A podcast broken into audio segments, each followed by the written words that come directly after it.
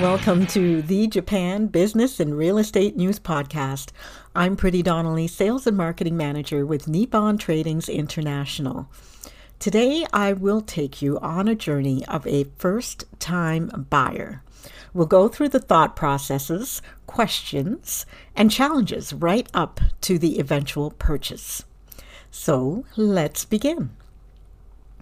The idea of purchasing properties outside of your backyard can trigger mixed feelings. The anticipation of a potentially new source of income, the nerves of facing challenges, of learning about and exploring a new property market, and hope for stability in an unpredictable world, and so much more. In this podcast, I'll take you on an anecdotal journey of purchasing a property in the Japanese real estate market from the exploratory phase to purchase and all the steps and questions in between. So, let's take some background. In this case, the first time buyers are, we'll call them Rose and Jack a couple with two kids and about seven years of experience with real estate investments in the U.S. Somewhat knowledgeable about Japan through personal visits. Their journey to invest into Japan properties began when Jack was given a job transfer to Tokyo. Although they're looking to purchase a residence in Tokyo or Yokohama, they wanted to get their feet wet by dabbling in a smaller investment property first. So, while visiting Japan, they discovered that their choice cities included Fukuoka for the new buildings, weather, and lower cost of living compared to Tokyo, and also potential for growth.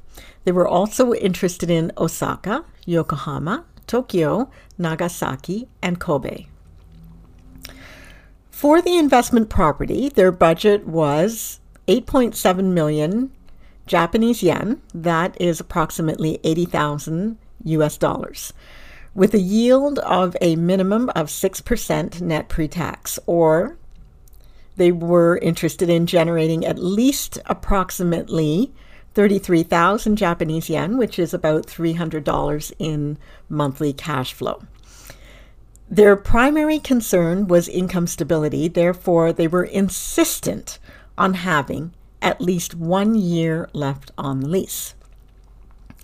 Their second choice was a vacant unit in a high occupancy area, but only if the seller was willing to discount the purchase price up to the holding cost of six months, and the unit must be tenant ready.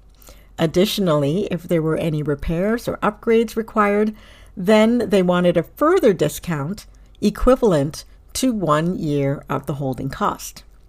Now, our professional feedback. The budget and the yield are workable in the locations of choice. However, the term of the lease in Japan as the basis for income stability is irrelevant. First and foremost, tenancy laws are tenant oriented. Even though the standard lease term is two years, automatically renewed upon expiry unless notice is given in advance. The tenant only needs to give a single month's notice to walk away from the lease. The owner, on the other hand, must give the tenant six months' notice if the lease will not be renewed. Also, the most the owner can claim as compensation, even in cases when the tenant moves out within the first two year lease term is one to two months rent at most.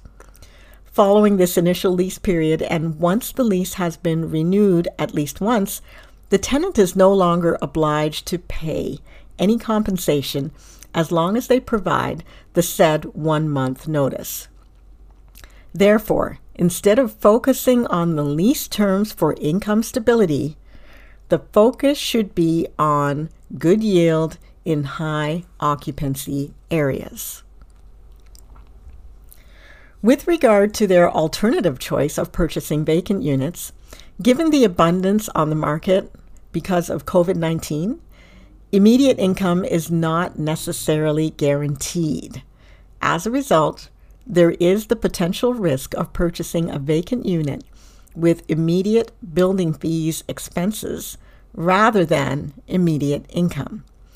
True, vacant properties are often renovated and cleaned to get the best bang for the buck, saving the buyer from having to invest in those costs. And yes, there is usually more room to negotiate price.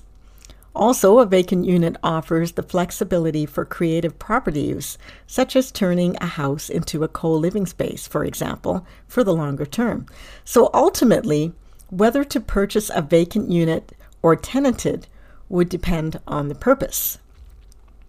If an investor's purpose is stability and immediate income, tenanted properties would be the way to go. If, however, higher potential savings on property price are sought or there is a longer term income strategy, a vacant property may be the way to go. With this in mind, and this being the first purchase, Rose and Jack decided to focus on tenanted units with good yield. Well done. Now we enter the world of the fast paced market. So now that a direction has been established, it's time to review the listings. With the help of our proxy service, investors do not need to travel to Japan. With photos, features, and numbers showing the purchase price, purchase costs, monthly costs, net income, and cash flow, an investor can make decisions from the comfort of his or her own home. It's a matter of understanding how to read the deal analyzers. It's not complicated, just something to become familiar with. Unlike the US and other markets around the world, offers are made on Japanese properties almost as soon as they are listed. One of Rose and Jack's main challenges was taking too long to review the deal analyzers and missing out on opportunities. Finally, they took the leap and ventured forward with an offer on a property in Yokosuka for 4.7 million Japanese yen which is about $42.8 thousand, and that is below the asking price of 5 million Japanese yen or 45.5 US dollars. So what did they make an offer on? The property, centrally located in the heart of Yokosuka, walking distance to a large US Army and Navy base. Only six minutes to the nearest train station. One room, plus kitchen on the fifth floor of a seven story building. The building has a secure keypad entry, which is popular with single females. Additional popular features include a built in closet and a laundry bay. The property was built in 1989 after changes to the 1981 Building and Standards Act for earthquake resistant construction methods. At a yield of 6.62% net pre tax, the tenanted unit generates immediate monthly income of 33,579 Japanese yen or $306 per month. And this is exactly within the lines of what they wanted. They waited in anticipation to find out if the buyer accepted their offer.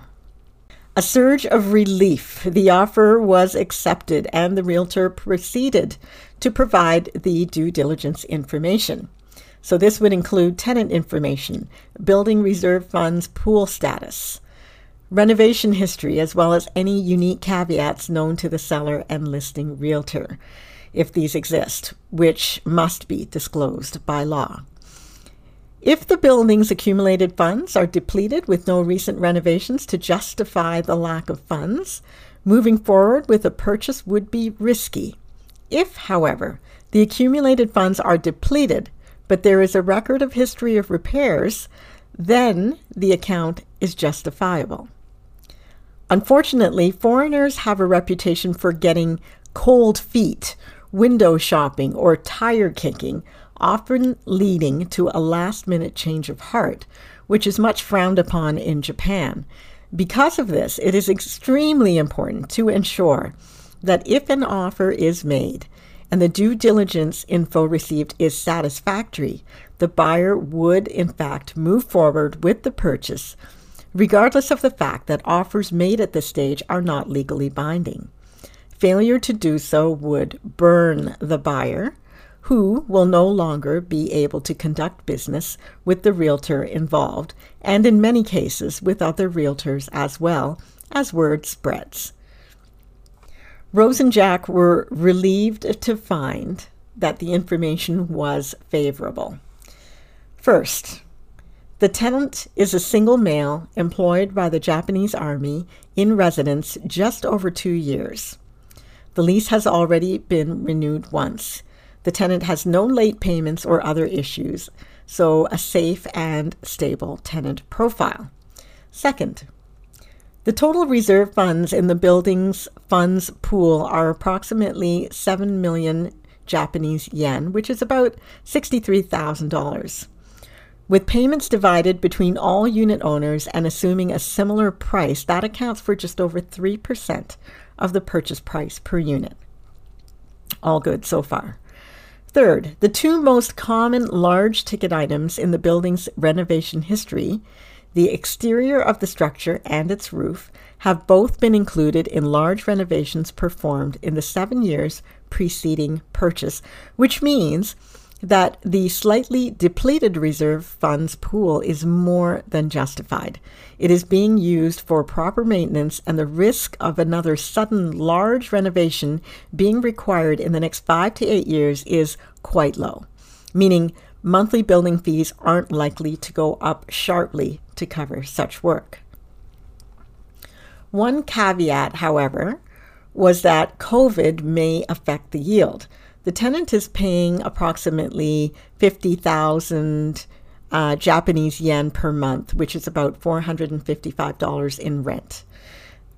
However, the average rent for comparable units in the same area is currently lower at approximately 40,000 Japanese yen or $364 per month, an effect of the current pandemic situation, which has seen softer prices and rents.